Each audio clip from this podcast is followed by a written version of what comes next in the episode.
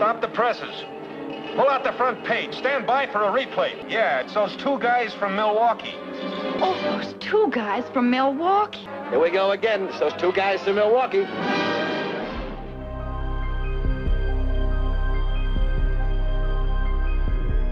Welcome to Unknown Orbits, the podcast in which two writers discuss everything science fiction from Gernsback to Roddenberry.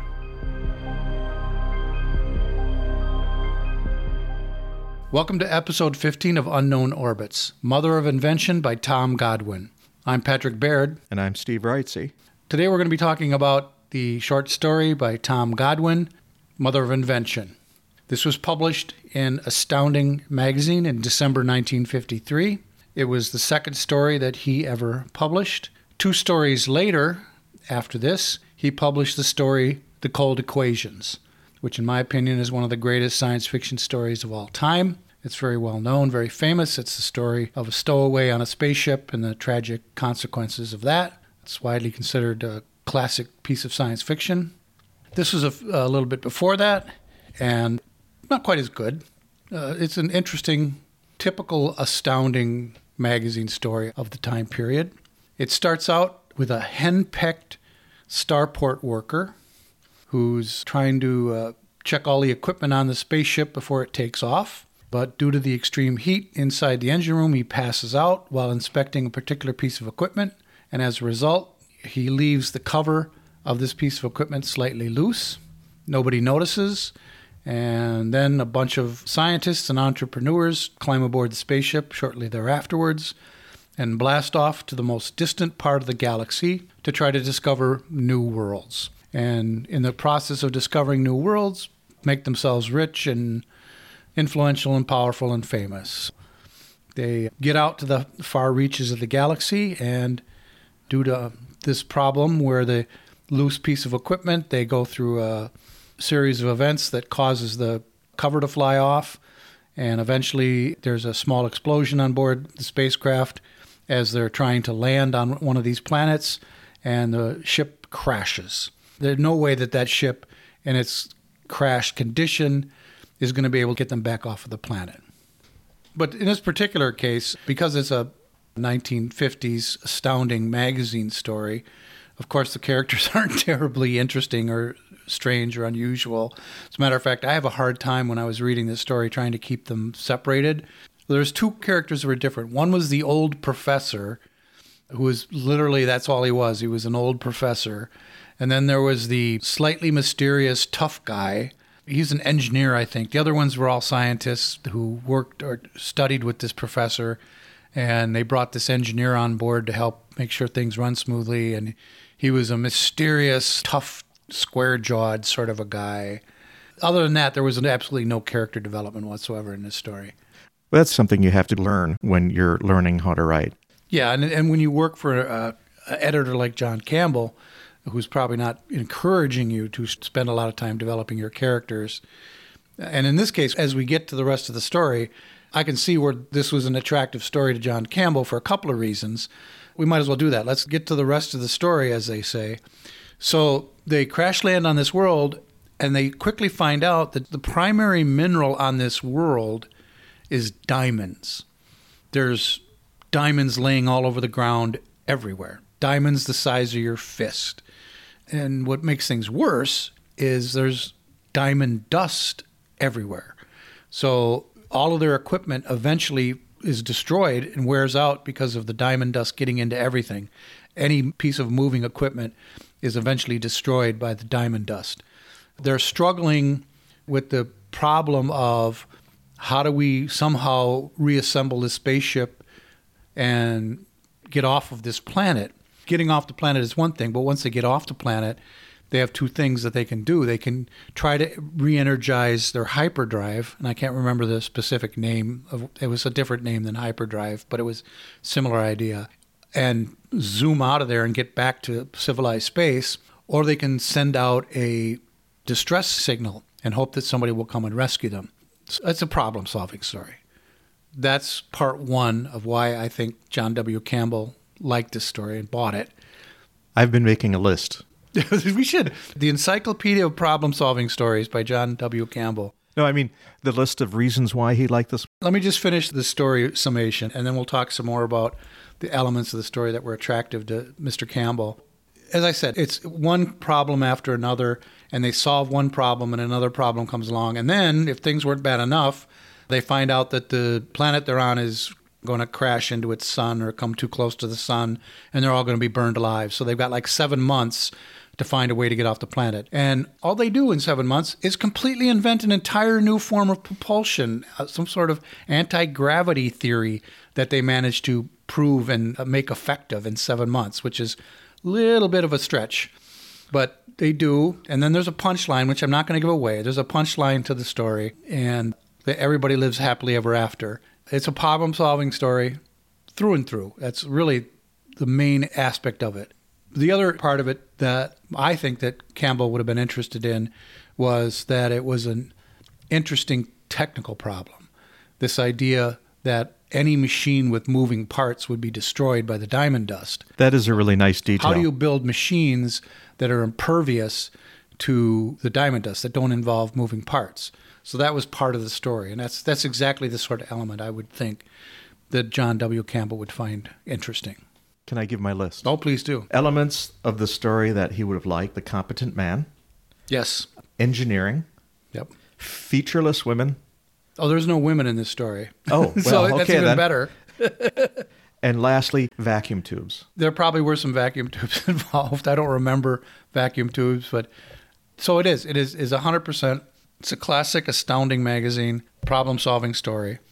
It's well written. It's like I said, the characters are so flat, they're almost interchangeable. It's an interesting problem. Their solution is highly improbable, but interesting. The author does manage to string you along quite a bit with all of the complications and problems that he presents and how they overcome them one by one. So it's well worth reading. I can recommend it if that's the sort of story that you're interested in. A little bit of background on Tom Godwin.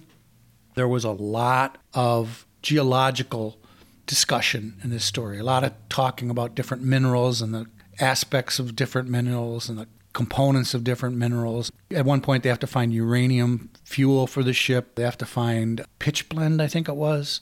There was another element that they needed as well. So a lot of the story is a couple of these characters going out into the desert and climbing the mountains and trying to find the minerals they need for the spaceship. And it's the failure to find uranium and silicium that leads them to have to invent a whole new way of propelling spaceships involving anti gravity. So, interestingly, Mr. Godwin spent a significant part of his adult life living as a prospector with his father in Arizona, in a fairly remote part of Arizona. I'm sure that's where that came in. He had quite a bit of geological knowledge based on his time living out in the desert as a prospector. And you can see that the landscape of this planet is fairly desert like. So I can really see how this was a reflection from his own life. And Mr. Godwin had a very unhappy life. He may have killed his own sister at age five playing with a handgun. Really? Yeah. He was playing with a handgun and somehow she wound up being shot dead when he was five. His mother died early. He had to live with his horrible, abusive father most of his adult life. He developed a spinal condition that left him hunchbacked. He did meet the love of his life, though, somewhere in his 30s, late 30s, maybe early 40s, and she was a wonderful woman. They were very happy together, even though he was a big drinker. That was a problem in their marriage, but she stayed with him anyway there was an article I found out there written by the stepdaughter who was very complimentary, said he was a very good man, a kind man, but he had this drinking problem. And then in the early 1970s, his wife died tragically of a disease. And pretty much from that point forward, he just drank himself straight to death. So, not a very happy life. But in addition to the story that we're talking about tonight, which is a fine story in its own way, he did write one of the greatest science fiction stories of all times with the cold equations. So, what, what are your thoughts with the story? I remember reading the story in my late teens when I first discovered pulp magazines, and I think we've discussed this before. It is kind of a cozy when you have an enclosed situation and you're solving a problem. I, I love those stories. I also like the idea of tackling an impossible problem and somehow getting to it. Speaking of which, there's another story that this the mother of invention in reminded me of, one that you're very familiar with, one that I know is a favorite of yours and a favorite of mine. And this is not a science fiction story, but it does fall chronologically into our purview. And that is the classic 1965 film Flight of the Phoenix, Oh. starring Jimmy Stewart. Of course, yes, uh, absolutely. Which is what is it about? It's about a bunch of men whose vehicle has crashed in the desert and they have to rebuild it in order to survive. So it's pretty much the same story, much better told than this story, than Mr. Godwin's tale. I love that story.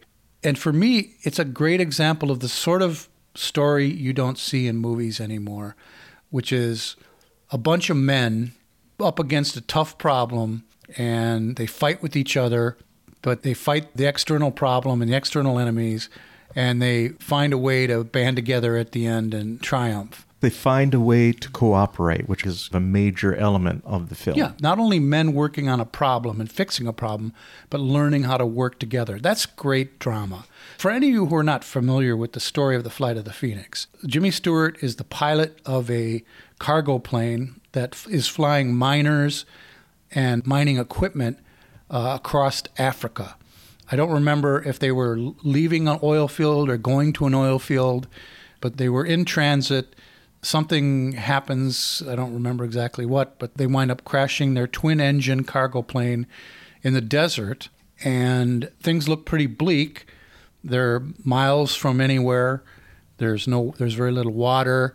Hostile Bedouins are menacing them. They actually kill a few of their crew members. And so they're really under the gun out here in the middle of nowhere. And on board the plane is a German aviation engineer who says, We can rebuild this plane and fly it out of here. Great actor, by the way. Yeah, Hardy Kruger, terrific actor, playing like a sympathetic German in World War II. He was always a guy who was kind of a, you know, reluctant Nazi or something like that. In 1946, they were all Oh, yeah, Everybody Nazis. was, oh, I was not a Nazi. No, I was never in the party. I went to the rallies, but, you know, it's what everyone did, you know. I was on vacation for most of it. Yes, yes, I, I had an injury.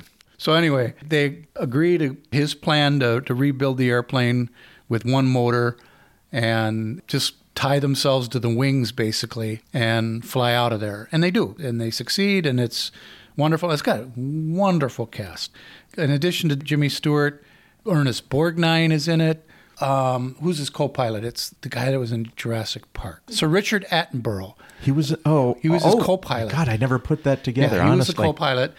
Yeah, I Um, would have said he was in The Great Escape. Well, he was. I mean, that's the comparison I would have made. It's from that same era. And it's a lot like The Great Escape, where it's literally no women. In Flight of the Phoenix, one of the characters has a dream sequence where he dreams of a belly dancer. Oh yeah, yeah. And that's the only woman in this movie. Great Escape, same thing. I don't think there was any women in that movie, except there was a really attractive French underground. someone in the village when they went to work yeah, there or she something. was helping to rescue the prisoners. I don't know. Maybe I'm thinking of another movie. Yeah, so it's guys, and it's the same thing. Great cast. Great Escape had one of the greatest casts ever. This has a great cast. trying to think of some of the other actors that were in it. Something tells me George Kennedy, but I think Oh. I'm wrong about that. the guy who played Oh! Lawrence of the Desert. Um, Peter O'Toole, no, he was not in here. that was no, no, I'm he sorry. was not in this movie. Mustache romantic guy. Oh, Albert Finney. No, he had an accent. He was a foreign guy, but he was Doctor Zhivago. Omar Sharif? Yeah. No, he was not in this movie. Sure, he was. No, no, Omar Sharif was not in this movie. Sorry. Okay, okay. The guy they get when Omar Sharif's not available was in this movie. Well, that could be. The guy I'm thinking of, Dan Duryea. He was in all these great noir movies. He was, remember the movie Winchester 73, Yeah. where Jimmy Stewart loses his rifle? The whole movie's about Jimmy Stewart getting his rifle back. And Dan Duryea is like this sort of charismatic bad guy who winds up getting the rifle for a while. He's not the main bad guy in the movie, but he's like the secondary bad guy. He's a terrific actor. I- There are so many really good noir movies that he starred in in the 1950s. But we're drifting a little. We are. It was a terrific cast. There was a couple other British actors in this movie that were really good as well, really top-notch British actors. But getting back to the main point, it's a story about men, like we you said, men learning to work together to overcome a problem. And that's good drama for me. Is you have to have internal conflict and in this in Flight of the Phoenix, the internal conflict is Jimmy Stewart isn't sure he's doing the right thing. Well, I mean, he has a crisis of of uh, faith. There's a crisis of faith moment, which is I'm not going to give it away because it's one of the best parts of the movie. So you've got an internal drama going on with Jimmy Stewart. You've got all these different characters with different approaches to the situation. Ernest Borgnine goes batshit crazy at one point and wanders off into the desert in the middle of the night and dies. When I was a kid and I first saw the movie, I didn't understand what his character was. But as an adult, I see that they were trying to portray someone with severe PTSD. Yeah, I think that was part of it. So that you've got all these different characters reacting differently, some of them in very extreme ways. Some of them want to give up and just die. And somehow Jimmy Stewart has to rally everyone together and try to get them to contribute to the effort to get the plane rebuilt. And then there's the external threat from the Arab Bedouins who are trying to kill them. There's the additional threat of the environment. There's no water. They're dying of thirst. So it's got all these levels of conflict that make it for a really solid piece of storytelling. And that's to me, that's what Mother of Invention kind of lacked. I mean, to his credit, Godwin put a lot of obstacles in the path of his characters, and that was good. He kept making things worse. Every time they thought they were getting ahead on something, something would go wrong, and suddenly they had to start all over again. There was a lot of points in the story, Mother of Invention, where they had to come up with a new plan. The old plan was completely shot, and now they got to come up with a whole new plan. And that was pretty good. That was good. But it's not as good as drawing drama out of your characters. That's where not only this story, Mother Invention, failed for me, but I think a lot of the astounding and other classic golden age science fiction that didn't put any emphasis into the characters. They missed out on great opportunities to create additional levels of conflict and drama in your story by not putting any time and effort into your characters. I take the side of the writers that they're still learning, and science fiction, especially from Campbell, really was about set up an interesting problem and see what you can do with it. And to be honest, maybe that's what the audience wanted back then.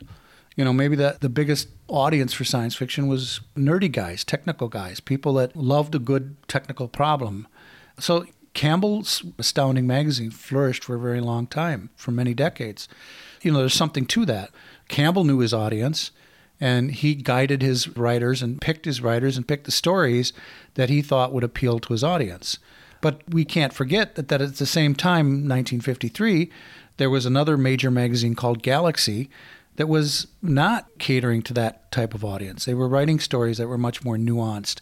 They were writing stories that had better focus on characters that were more literary in their qualities.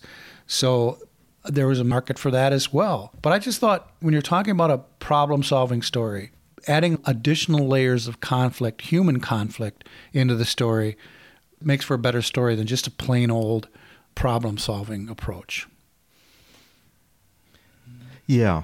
Yeah, when I was younger, I was all about the problem solving, of and course. I would get I would get annoyed by having too much humanity in a story. Oh, sure.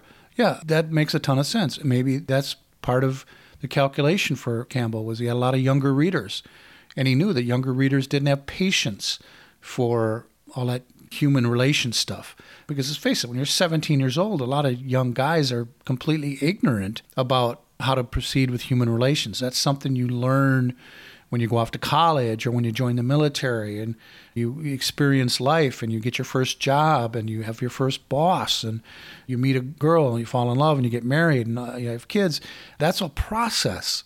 So the science fiction fan of age 40 is probably quite different than the science fiction fan of age 19. That may be an aspect to it. I would certainly accept that. But I'm just saying, as a writer, I hate to miss the opportunity to add conflict to my stories. Well, you are correct. The more complexity, the more interesting it is. Any other thoughts on Flight of the Phoenix or problem solving stories? Earlier, I did want to say that you can go to the Internet Archive and bring up the first issue of Galaxy Magazine. And on the back cover, there's an editorial statement by H.L. Gold on the difference between science fiction as it was and how he wanted to publish it. Yeah, that's an important milestone in science fiction. His statement of principle, which I believe he was decrying space opera, that type of story of the bug eyed monsters and the ladies in the brass brassiers. And he used the term super science and he was dismissive of the term super science. I know we're going to get to H.L. Gold and Galaxy Magazine in a future podcast. We're definitely going to be talking about his influence and the influence of that magazine on the genre. But you're right. And I think he was aiming squarely at this type of story, the super science story, which sometimes has a, number of different interpretations and meanings, but I think it's generally the story where the science is everything. And this kind of falls into that category. The whole idea of all this talk about geological science and almost the scientific process. They go through excruciating detail on all of the different experiments that they make, trying to come up with this new anti gravity drive. So, absolutely, this would fall probably into H.L. Gold's super science category, that he said he was trying to do something different. And also with the premiere issue of fantasy and science fiction in 1949, that made the top three magazines, which were all they were all different from each other, but had a little bit of overlap. Yeah. It just makes for the perfect situation. That's not to say that I'm willing to bet that Galaxy Magazine published their share of super science or problem solving stories along the way. And I'm sure that there were some stories in Astounding that had better characters and focused a little more on the human element. But there were distinctions between those magazines. Galaxy printed The Demolished Man, which, if I'm not thinking of the wrong story, is very super science. Yeah, I'm willing to bet they did. And fantasy and science fiction, I'm willing to bet they published their share as well. Again, that's something we will be talking about in future podcasts. Those three magazines were extremely important in their own right. And I would say having a market for fiction that featured a more literary approach, that was not all about the science. We've talked about this before. There was a new generation of science fiction writers that came up after World War II, and many of them were not technical people. They were not scientists and engineers like the first generation of science fiction writers were state college graduates who had a background in studying literature, and they were writers first. And having a market for their type of fiction meant that you had people like Richard Matheson and Ray Bradbury able to have a flourishing career in the 1950s. So there was room for both. This does bring up something else I was thinking about the other day. Sure. I've been reading up on Campbell, and there's a huge difference between how they came up with ideas then and how people come up with ideas now. And the main reason is because science fiction has existed for a while. Right. So in the 1930s and 40s, Science fiction hadn't been around a long time, and I've been reading accounts of conversations between writers, and they were really philosophical. And that's not the way we approach making a science fiction story now. And I can just see Campbell saying to Godwin, Okay, I've been thinking, what if there was a planet where it's covered in diamonds? What would be the result of that? People land on it. What happens? Give me a story. Yeah, that sounds very much like John W. Campbell. Just, he probably had a whole file drawer full of story ideas that he would just pull one out and hand it to a writer and say, "Go for it." I may not be making my point very clear. Uh, I wish I could remember the story about Heinlein that made it clear that they were really getting philosophical first, then saying, "What can you do with it?" Well, we'll circle back to that. I've read the book that you're referring to. It's a terrific book. It's not just about John W. Campbell. It's also about Heinlein and Asimov and L. Ron Hubbard that whole circle. So it's a fascinating book with a treasure trove of information about that period of science fiction. We're kind of circling back to the center point here, which is John W. Campbell wanting a certain type of story. And possibly in this case, like you said, he pulled an idea out, the planet of diamonds, handed it to Godwin and said, Well, what do you think? And Godwin, being a prospector, it was like the perfect story for him. It's like, oh, I can do a lot with this and probably was exactly the right person to write that story for the very reason of his background, living in the desert and being a prospector. And if the story did come about in this way, he also did something that I think is good advice to a writer. You you have a basic idea, and then you stop and you say, okay, and then what? You you don't go with the first idea. You say, okay, and then what? And then what? And then what? My golden rule of plotting is plot is the result of asking questions about your characters. You ask questions like, what would my character do in this situation? How would my character respond to this thing happening to them? What would my character do if their goal was completely thwarted and there was no way of them succeeding? How would they respond? And answering those questions gives you your story. It tells you where you're going to go. And again, getting back to my gripe about the story, where the only question being asked in this story is, how do we get this damn spaceship off the ground? That was the only question that was asked. Yeah, you had this one tough guy, and they portrayed him as this mysterious tough guy, but his toughness never really came out in the story. It's almost as if Godwin was like, well, I, I need to make these characters different from one another. I've already got the old professor. I know I'll put a mysterious tough guy in here. And that's as much thought as he put into it. In my mind, developing an idea like what would happen if a ship landed on a planet of diamonds, that's only the starting point, is what would happen to the ship. You know, there's a 10 different directions you can go with that story. Quick, think of one. Uh, i am going to try to think of one. Planet of Diamonds. The ship didn't crash. The crew members begin fighting among themselves because they go crazy with the idea of hauling away all these diamonds. And then some technical problem comes up where they can only haul so many pounds of diamonds because their fuel supply is critical and they have to jettison weight and it's like the treasure of the Sierra Madre. Ah. So you have a treasure of the Sierra Madre story where at the end of the story they they barely blast off the planet and they have to leave all the diamonds behind and they're destitute. The end. There, there's mine. There's my planet of the diamond story. Where's yours? They don't crash. They land on the planet of the diamonds, and they're all happy and exploring. And there's discussion of, well, we can't take too many diamonds away, or we're going to crash the market. But they take some, they put it in the hold, and they're still discussing when it's discovered that there's primitive life on the planet, a lichen that has evolved to be able to eat diamonds. And as a result of being able to eat diamonds, it can eat through anything. And it slowly starts to destroy the ship, starting from the cargo hold out. And they have to figure out a way to stop it or to contact people for help. And maybe they do contact people for help and they discover that this has happened before. And there's a policy that we can't pick up anyone from this planet because the lichen cannot be allowed to get off the planet. That's a really good idea. And it's a different kind of a problem solving idea. And it has the bleak ending of the cold equations. I like bleak endings. I yeah, really do. That's terrific. I love the idea of these guys floating in space, doomed to their ship being chewed apart from the inside. I love that. I love that final image. See, why couldn't we have been around to, to work for John W. Campbell? We would have come up with a lot of better stories than some of his writers did. He probably would have said, ah, take all that people stuff out of there. Do you recall his working environment, though? it's like a closet in the back of a warehouse. Yeah, pretty much. We have each experienced working like that. Yes. I remember when I felt like the guy who lost his stapler. And my desk was shoved in a corner somewhere. Was that the typesetting job? No, no, this was another job I had they were trying to make me quit and discourage me. So they shoved my desk into a corner, and I felt like Milton with his red stapler down in the basement. so I don't have any further thoughts on this story. Do you? Nope, that about covers it.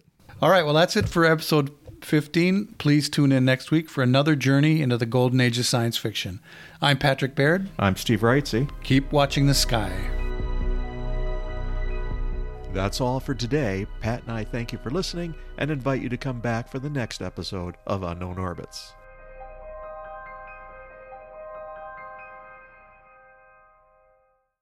Two guys from Milwaukee.